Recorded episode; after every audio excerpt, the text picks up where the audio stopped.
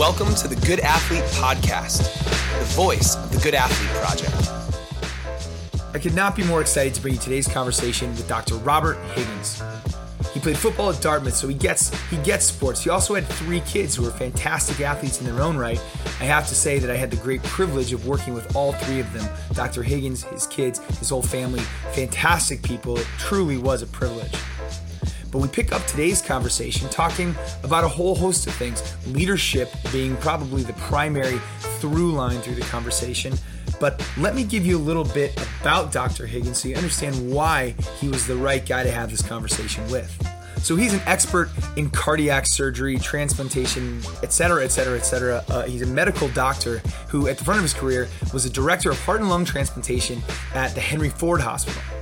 I met him when he was at Ohio State University. He was then the chairman of the Department of Surgery, as well as surgeon in chief and director of the Comprehensive Transplant Center at Wexner Medical Center. He then went on to become surgeon in chief at the Johns Hopkins Hospital. There, he was also the William Stewart Halsted Professor of Surgery and the director of the Department of Surgery at the Johns Hopkins University School of Medicine. Big announcement Mass General Brigham names Robert Higgins president of Brigham and Women's Hospital. If you don't know what that is, it might be the best hospital on the planet out in Boston. It's just such an incredibly hard earned and well deserved honor. But here's the deal what, what he has developed is not only an impressive resume, but in his wake, there are many lives he has both saved and inspired. He treats patients, of course, but he also leads leaders and you know that's that's what we focus on today i think i don't know what the bigger contribution to society might be those he's literally saved or those he's empowered to save others think creatively become their best selves but uh, in short, I know that he's influenced my approach, my life, and I, i'm just really excited to share him with our audience. So, without further ado, a leader among leaders, friend and mentor, Dr. Robert Higgins. Well, I, I, of course, leadership requires followers. That's right. And I think you've probably heard me say that before. You have to make a connection with people. It is a people business, whether we take care of our patients or our, our other colleagues and professionals. And um, a sense of appreciation for their contributions and their well being, um, I think, um, highlights what leaders should be thinking about in building teams. Um, it's not just asking for the most that they can give, but it's also helping them nurture their own well-being so that they can continue to give above and beyond the call of duty. And so these some of these concepts are very cliche, but they really do matter in workplaces, whether it be business or law or finance, but in healthcare for sure. Uh, there's a statement, of course, uh, "Heal thyself, physician." It mm. means that we must be well prepared to, you know, take on the tasks that we have, have good mental health, good physical health, so that we can provide great care for our patients. And so I, I think that's an important aspect of this. And um, I'm proud to have the opportunity to kind of emphasize that uh, in talking to you. Well, I, I, you, we could not be more on the same page with all of this. You just understand it at a depth that I'm, I'm working toward. Um, to give our listeners a little bit of uh, background on you, can we go back to December 1st, 1993, get a little bit of your history? Well, uh, that was the culmination of many, many positive things that happened in my life. Uh, and Jim, you probably know this. My dad passed when I was young. My mom raised three boys who were pretty much hell raisers and provided us with the best educational opportunities and forced us to not only commit to our own well-being, but to serving our communities in which we lived. And that was a, a theme that uh, she and my grandparents uh, instilled in us. And they gave us great educational opportunities, Ivy League educations, and then um, I knew that my dad had work to do, and so uh, he died prematurely, and uh, I wanted to continue in his footsteps as a physician. And uh, I was enamored with the cardiac uh, space and transplantation, uh, primarily because my wife, uh, who was then a transplant coordinator, Molly, um, stimulated me to want to be the best I could be. And so it, I went on to get my training and was really a afforded a great opportunity to start a heart transplant program and a lung transplant program at a underrepresented community in Detroit, the Henry Ford Hospital, which was again serving those who had not had a great access to these kind of extraordinary things. And so care approved the heart and lung transplant program there. And uh, I have to say that it was among the most uh, rewarding uh, personal and professional experiences of my life for that first seven years. We started our family there, and um, it's a very special place in our hearts, uh, Southeast Michigan. But then uh, the rest of the story has been uh, fantastic opportunities. Not that I was ever looking for another job, but uh, they're presented to me for uh, progressive leadership, the importance of building teams, and applied some of those things uh, to um, reinforce medical teams of multidisciplinary professionals. And so I was very fortunate to build successful teams at places like Richmond, and then got recruited to Chicago, where I was a department chair, and then on at Ohio State, mm-hmm. and now here at Johns Hopkins. Um, uh, over the past five and a half years as the surgeon in chief, and never in my wildest imagination would I've ever thought uh, this uh, storied program. You may know that Hopkins is the place where the surgical training paradigm started.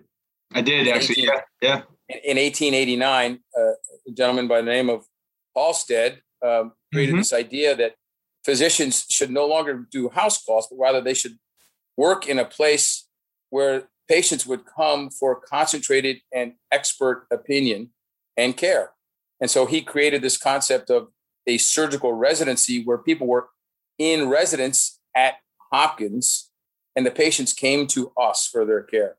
And now, over the last 130 years, that has been fine tuned. It is still the paradigm by which we train surgical house staff and officers to provide specialized care heart and transplant and general surgery and orthopedics and neurosurgery uh, using those same paradigms. It, it's a journey that's really a challenge, but uh, at the end of it, uh, many patients benefit, and uh, it's of great personal and professional satisfaction. So I'm I'm honored to join you, of course, and to speak about that journey.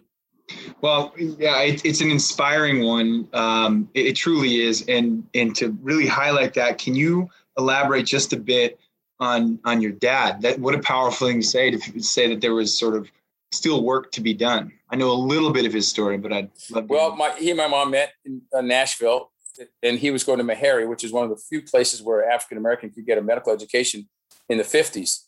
Right. Um, my mom was in school uh, at a historically black school across the street, and um, they got engaged, got married, and he moved. And I was proud to say he served in the U.S. Navy for uh, three years. Went to Camp Pendleton, and that's where I was born.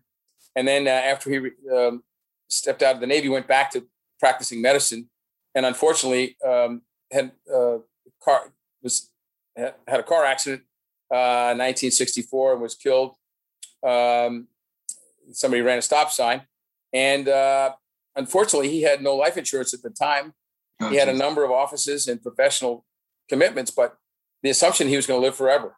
And so, unfortunately, my mom moved back to um, Albany, New York, where she grew up, was at ROTC, because um, I think we needed that kind of discipline, not sure. having a dad around. And as African American men in an urban environment um, in the 60s, it was a tough time. Sure. And uh, I was fortunate to get lots of opportunities there. Was the major of the cadet battalion and uh, captain of a couple sports and played three sports. And that was the expectation that you participated. What, what were your three? You played football, football, hockey, and baseball. Oh, nice, nice. And then I got recruited to Dartmouth uh, as a running back, and uh, that was the only school I ever looked at. And uh, got in early decision, and it was fantastic. Great place.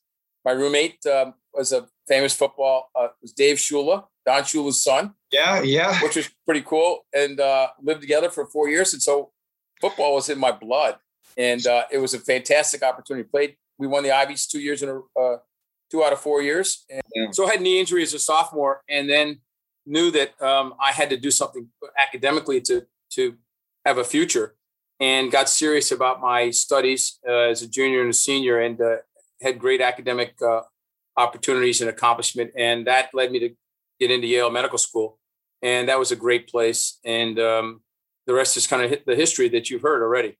Dartmouth to Yale. This is sort of a side question. Is there any rivalry there? Is that uh is there inter Ivy rivalry or were you? There's a, there's a huge there's a huge inter Ivy rivalry. Yeah. Most Dartmouth was um, historically, you know, kind of up in the woods, uh, it was founded as a school for Native Americans. Um, the more traditional Ivies always kind of frowned on Dartmouth because it was kind of a rough and ready place. But they always were the best sports teams. The mm. they still they still have the record for the most Ivy championships since the creation of the Ivy League. Is that right? Maybe in the fifties, and um, they continue to distinguish themselves. And my son, Will John, went there and played, and yep. um, had a great career there as well. Yeah, he did. Did they win while he was there at all? Did they win a? They had a tough time when he was there. Did they? But he learned a lot about uh, you know persevering through difficult times, and he got a great experience, and uh, again prepared him for medical school uh, and sure. his career. So it's all good.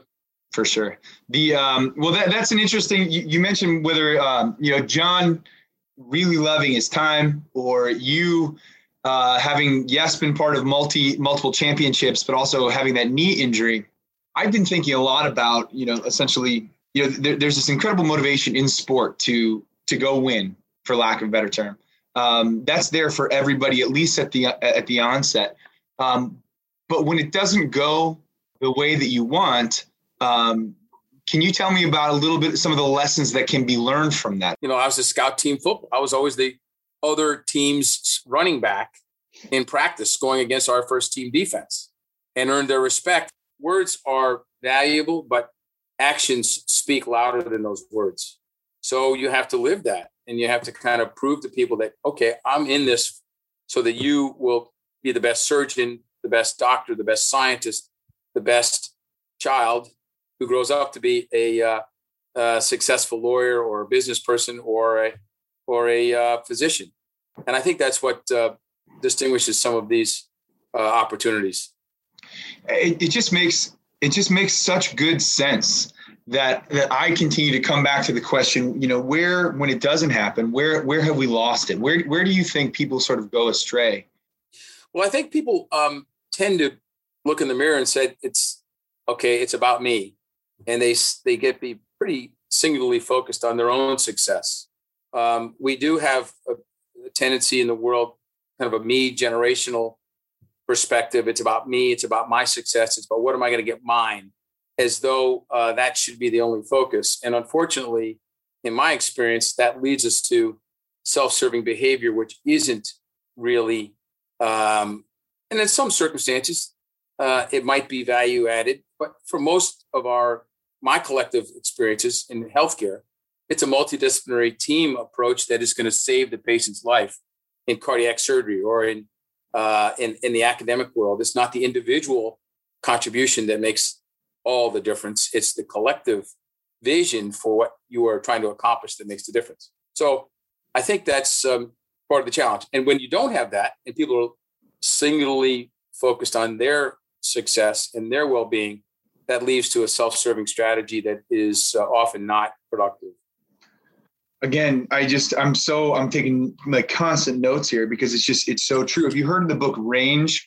It's a, it's a new book, Range, by by a guy named David Epstein and he talks about the value of he talks about multidisciplinary teams and things like that but but he sort of laments i won't put words in his mouth this idea of sort of over specialization and self-serving behavior and he actually mentions that neuroscientists believe it or not um, from, from, um, from among whatever everyone they surveyed were some of the most embedded in their space.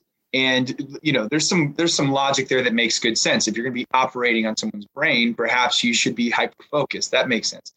But but he also said it leads to the greatest amount of like you like blind spots there you, you miss things when you're when you're fully inside of yourself well i'm i'm taking notes as well i'm writing that book down because it's likely i'm going to give it to some of my neurosurgery colleagues there you go i love it and see what they and see, and see what they think about it A hundred percent. Well, and, and and I'm sure they'll come back to you know. There's this idea. We always use the term tool selection.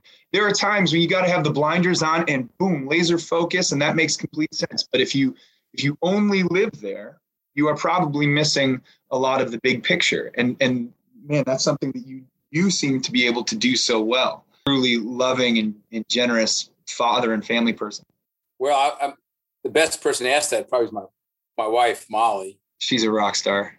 And um, she usually says uh, in a variety of tones and um, intensity, check, check your ego at the door, or she'll say, I'm not one of your employees. And so immediately the, the, um, the bar is uh, kind of set that, uh, again, on my personal life and my connection with my family um, has to take on, I hope, the same temperament, but, you know, kind of caring, thoughtful, but not necessarily, uh, I'm not the guy in charge so much here as I am at work. Right. and I, and that, and that's okay. Uh, I like being a, a, follower a little bit. Uh, and uh, she's she's really in charge here. She's the surgeon in chief of our household. There you go. and, and, and everybody knows that. There's no debate. Yeah, which is fine. Which is fine. So it sounds there, there's two things I heard there. One is is maybe pulling back into oneself and being able to recognize uh, maybe it's when you walk through the door, maybe it's the drive home that, that that's behind me. I'm no longer uh, the top boss here, um, but also having a really good partner seems like an important piece of this. There, there isn't there isn't a day or an important decision that I make that I don't take her counsel.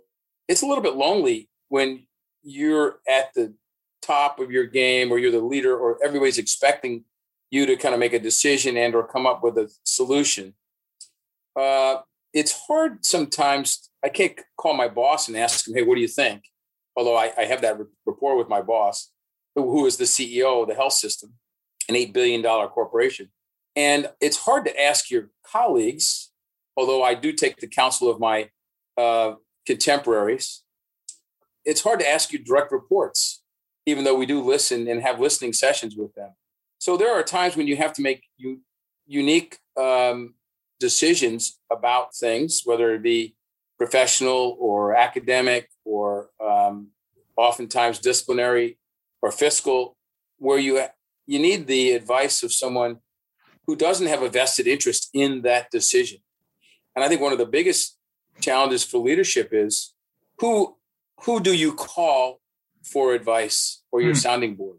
So to this point, I have a coach. I have two coaches. I think everybody should have a coach. So I, I, I actually I, I envy you. I think that a career coach, and I'm on I'm on the cusp of being able to make a couple really important decisions the next couple weeks. I have a close friend who's a cardiologist who was my associate at Ohio State, who's now at the University uh, South uh, uh, at Southwestern. I have a, a, professional colleague, cardiothoracic surgeon at Mayo Clinic. I have a senior associate um, chair who I will speak to next week, and a fourth person who was assigned to me as a coach. I will take the counsel of all those people about these important career decisions. I think it's invaluable, but it can be lonely. Yeah. So my wife serves as kind of my probably my best and most trusted ally and coach because she may not know all the details and nuances about my professional decisions, but she knows my emotions and, and my my gut instincts and what I'm feeling about these things. And I can say to her, I'm not sure that's the right opportunity for us, or boy, that is a really cool job. What do you think? And she will give me her honest opinion. Mm-hmm. Now, some days it's not exactly what I want to hear. Sure which kind of bums me out. But at least I know it, it, it's coming from a, a, genuine place of right um, trust and commitment to our our personal and professional well being. Yeah, there's no question that first. I, that's like heartwarming to hear. By the way, I mean, you guys, you're so good together. You, you obviously, your family is amazing. I, I just, I love. It. It's not always easy. It's not always easy, Jim. Though because I've made some decisions that were professionally oriented that uh, my mom said didn't consider my my family's best interest. Huh. When when your mom tells you that, and then your wife reinforces it.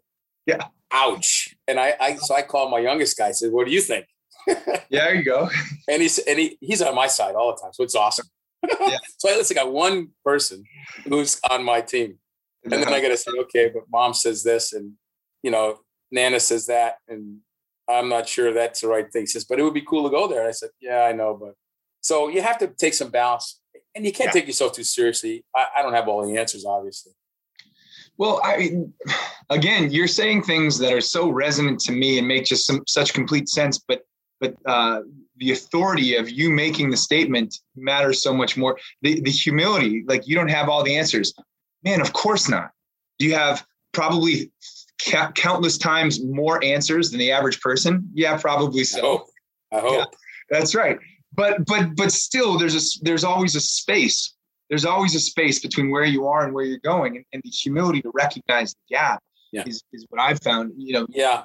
Interestingly, um, in some of these conversations recently, and I, I confide in you in the sense that some people don't necessarily accept that humility or um, consensus driven approach to leadership as um, the way forward. I had an interesting conversation about some of these kind of opportunities. Uh, and I usually, you know, lead by consensus. I'll get a group of people together, small group, large group, whatever, get their feedback. I'll put forward my idea. When I know that there's not a moral or an ethical issue that I, where I know that there's a direct answer, you got to just go that way. But if, you, if there's some interpretation to that, and get feedback. So I said, so uh, in that context, I said, well, leadership requires followers. I lead by consensus generally. And this person said to me, you won't have to worry about that because you'll be the one in charge. And that defined a, a unique style of leadership, an autocratic style, mm-hmm. Which I have not usually favored in my journey.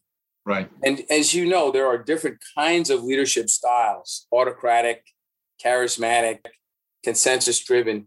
And um, it's often uh, important to make sure you understand the style of leadership that someone is going to be employing in, in the day-to-day operations of a enterprise as, as well as the um, expected results because the two may be interrelated and effective mm-hmm.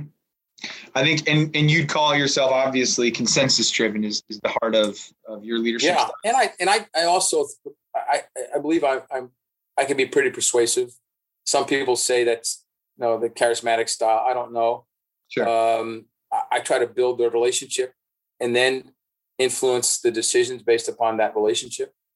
The, the, I was I was kind of hoping you'd lead there because isn't there? It, it seems even there that that it would be a toolbox uh, of leadership styles that fit certain situations, and I'm sure there are times where you have to be, uh, especially when you have, not to get too graphic, but when you are when you have a hand inside of another human's body, you're not pulling the room, right? It's boom, it's your decision right there. So, oh no question.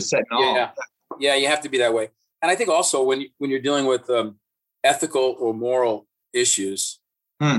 there's no room for building a consensus necessarily or right.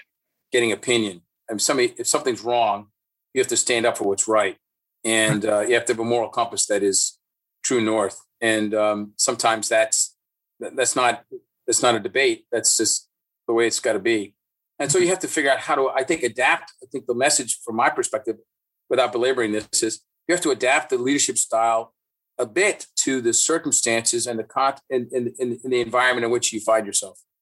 Yeah, there's no doubt. So, okay, so to get real sort of nitty gritty, you come into a place cold and you don't have that amazing level of trust. You certainly have what we'd refer to as proof of concept, right? A resume that supports, you know, your expertise. But if, if you're coming into a new group, what are some of the first things that you do to develop rapport and trust?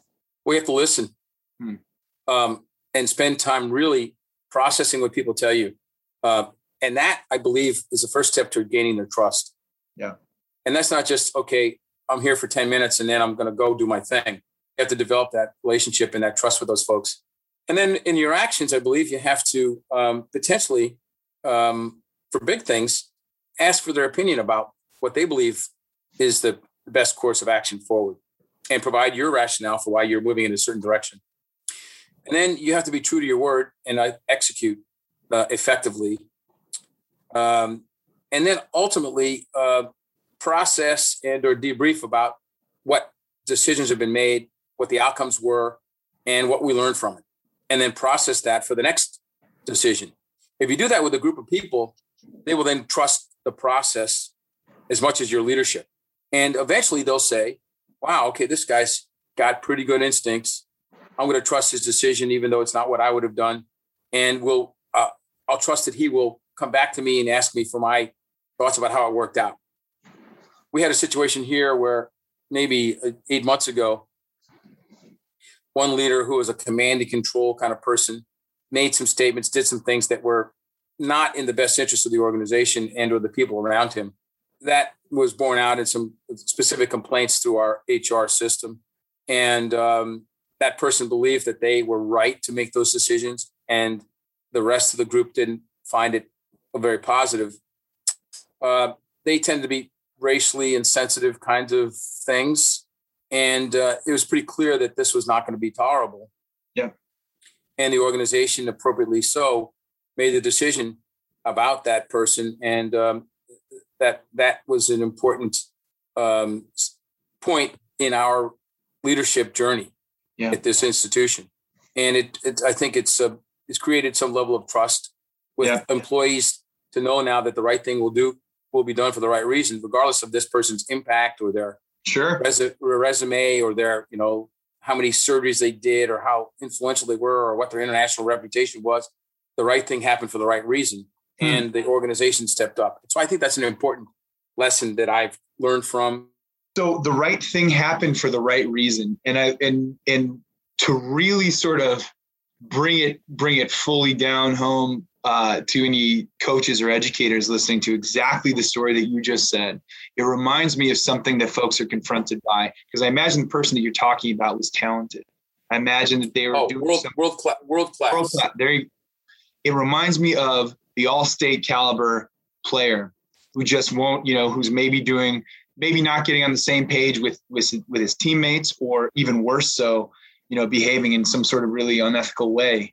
Um, do you have the guts as a coach to sit the guy who you know who might account for five touchdowns a game? Do you, do you can you make a statement like that? And if you can, what an incredible ripple effect that has on one's team to forego the talent for for for the sake of what's ethically right. Um, th- those are the sort of program defining moments and organizationally defining moments that really make a leader special. Yeah, I think, and, and yet they are the most challenging decisions you have to make right? Without because they they threaten not only your own team's success but your your personal success as a coach or as a leader. And yet, uh, you have to be able to stand on some principle um, in that regard. Uh, you have to be a principled leader, um, not so much so that you can't see the forest for the trees, Right. but you've got to be able to balance these things. But when really big things like that happen, you've got to be able to step up. Well, okay, so I want to hear more about that. That's so important because you know we talked about how proof of concept is necessary. So how often can you make those decisions, or maybe perhaps this is a, another segue into exactly what you do. You know, if, if it's if it's clear and definitive, this is wrong. Then you'd hope that the leader has the guts to say, "Let's get that out of our organization." But it, I think what you are probably an expert at, one of the many things, is the space between uh, you know, it, it, recognizing if, if there's still some place within this person to be molded, to be mentored, uh, to change. And if so, if there's this great amount of talent that is worth the leadership investment, I'd imagine that's where you would jump in. Yeah, I mean, as a as an accountable leader, you an accountable leader, you have to Yeah. judge whether um, the acti- the um, the um, behavior is um, adjustable and or coachable, Hmm. and whether it could be um, improved. Yeah. Uh, I do think you want to give people the benefit of a doubt in this context. Yeah. But if it, it appears that it's repeated and or um, in the face of uh, being recognized as inappropriate for the organization and or for the team, and it still persists, um, then I think you you have to kind of address that. Yeah. Again, you can get people coaches.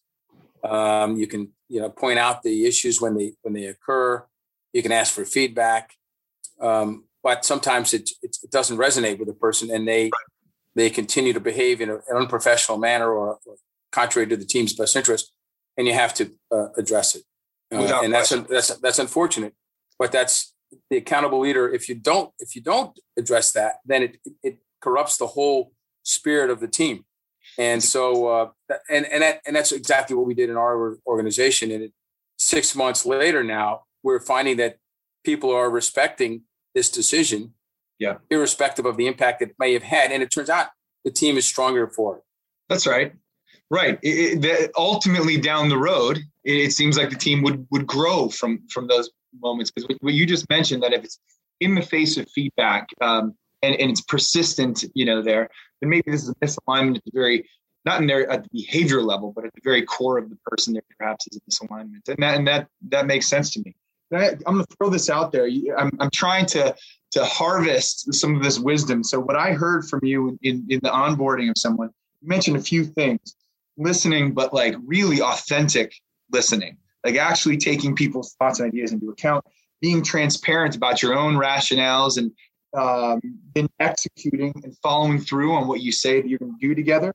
The debriefing thing, we we do this, and I bore a lot of people because I, I, we'll take 30 minutes to debrief every day if that's what you know if, if things are happening over the course of our time together. But but it's never wasted time if you've got the right people doing it. Debriefing uh, and getting input back from others and then essentially using that whole process and that feedback to influence the next set of decisions it's a, it's a very sort of scientific yeah. leadership model and some and sometimes you you can you can truncate some of the the process because people are anticipating that that's what's going to be necessary to be mm-hmm. successful the stepwise yeah. approach. And so you don't you cut you cut to the chase on the debrief. Okay, right. here's let, let, me share with you what I think went wrong in this scenario, whatever, or what was a real positive, influential part of this scenario, yeah. and you and you move to it. And so, but you have to be systematic and thoughtful about it, and and and sometimes you just listen, yeah, and, and then say, well, let me let me process it. And I also um, we you know through the coaching in hockey and playing hockey as well as watching my kids play hockey. And, they, and as you know, our boys played, you know, varsity hockey in New Trier, which is a storied program. But I was I observed many parents who were really upset about a, a call or a goal or a penalty or a, a, hit that they thought their kid, and they really went after the officials, or they thought that the you know the coach made a bad decision by benching yeah. their kid or whatever. And uh, and the same thing happened in baseball. You know, people were really upset, you know, and and I tried to say that we should have a 24 hour rule. And it was hard for me to do this as a parent like and as a coach. Right. But step back yeah. and process what you saw when the emotions were so high mm-hmm. that you couldn't you couldn't clearly make a des- decision whether it was right or wrong because you're embedded in your kid's best interest. Right. Or your team's best interest. That your emotions got the best of you and you said or you did things that either were inappropriate or disruptive or maybe not what you want to be as a role model for your family or for your team. And so um, processing things and, and then revisiting it in 24 hours.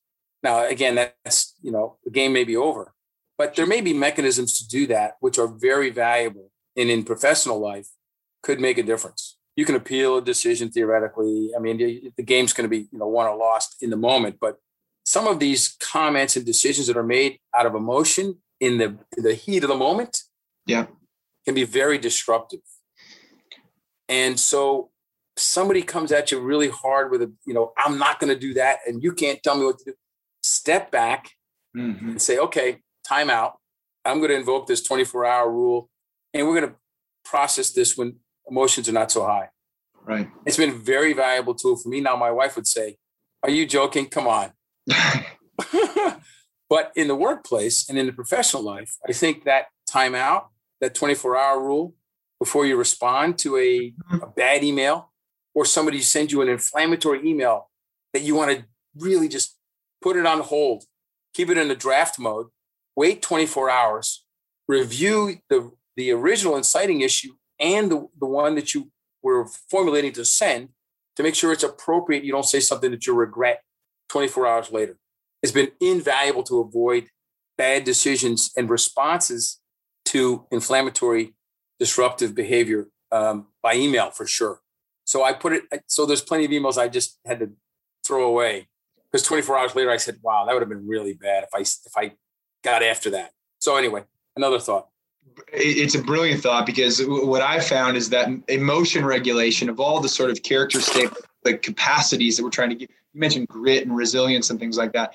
Emotion regulation might be the most universal that I've seen.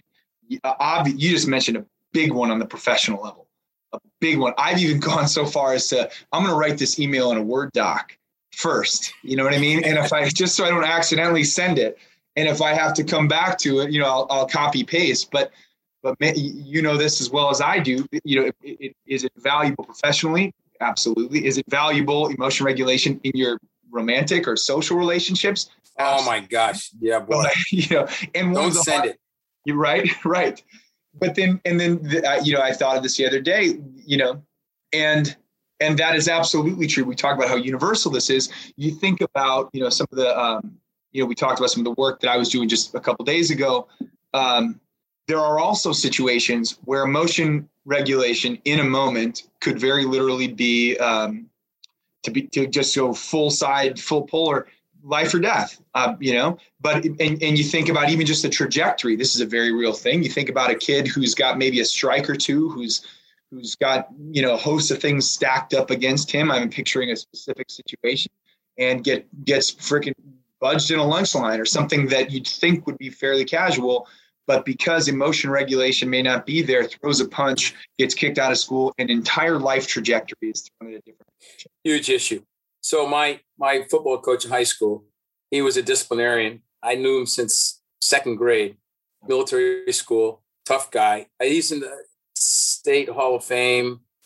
You know, I don't know how many 300 victories, kind of to uh, team in the conference championship. We were 17 and 0 trying to go 18 and 0, and we're down, you know, by two touchdowns to this team. I had a bunch of guys who played in the NFL on that team. A guy named wow. Tim Sherwin. T- Tim Sherwin, really great tight end.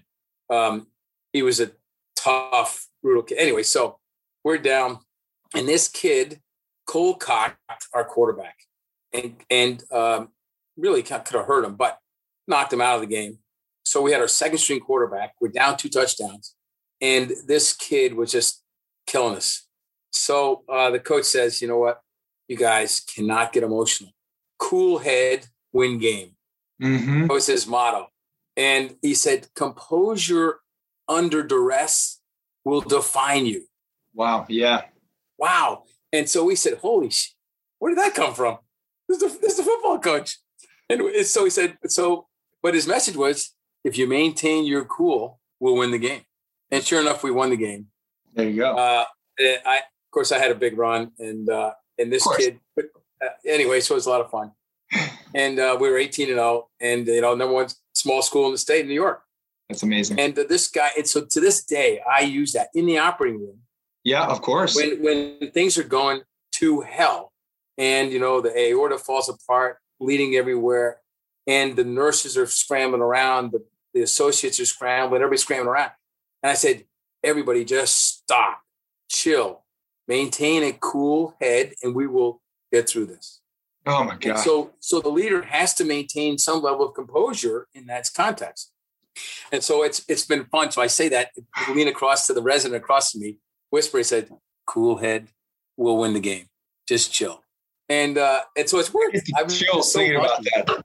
I'm just so lucky. And I said, but inside I'm looking at the mirror and says, holy smokes, where he could have been emotional with this oh, guy yeah. who played in the NFL and said he got, you know, it's a cheap hit. Yeah. He didn't allow his emotions to affect his decision making and his leadership of the team.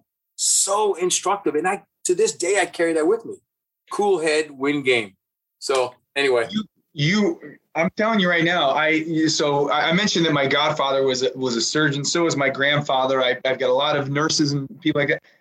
I got the chills there in a way that I haven't for a while. It's just so it's so powerful. The, the thought that the, the modeling and the language used by your high school football coach may very well have saved or, or people's lives. Oh, many the dozens, dozens yeah. of people. Oh, so much. I, I, think I'm the guy doing the surgery, of course, but my right. composure during duress may have had an impact, and it was influenced by some of the lessons I learned as a young person right and and and, and took them to heart so i think that's well, a valuable I mean, you're you're the Tom Brady. This is in the sense that like no no way, but well, in in the sense that you know um, there's the skill set, but in order for the skill set to shine, like yeah. the mindset has to sort of take over. Like, like cool under pressure. It reminds me. I say this. You know, motion um, motion is usually a pretty good indicator like like it's it's worth listening to if you're angry examining why am i angry if you're frustrated you know it, it's usually a pretty good pretty good at pointing in direction but it's usually also a very blunt tool emotion. You know what I mean? So oh, it, will yeah. it'll point you, but it can't get you. So the ability to sort of um, listen to what's going on, understand even in this case the intensity and the and the importance of the situation, but come to a place of cool to make split level, uh, you know, nuanced decisions. I mean, that's just the thing. I've, in fact, that that oftentimes will fold into you know I've, I've had the privilege of working as i mentioned with some leaders who uh, a lot of them just have, have come from sport now they're in business or whatever it might be you can tell that there is in a lot of cases an animal just below the surface right and and the key i use this term sometimes uh, you, you can't full back a boardroom. Meaning you know you can't have that kind of mentality. It can be there but the power uh, and the, the control harnessing that thing and you know whatever that is and being and, and selectively applying your skill set in a chaotic situation man yeah. that's a differentiating factor. so pays dividends. Pays dividends. yeah, without question. And you just nailed like i don't know a more important situation you talk about a business decision please. Like there's an exposed heart yeah.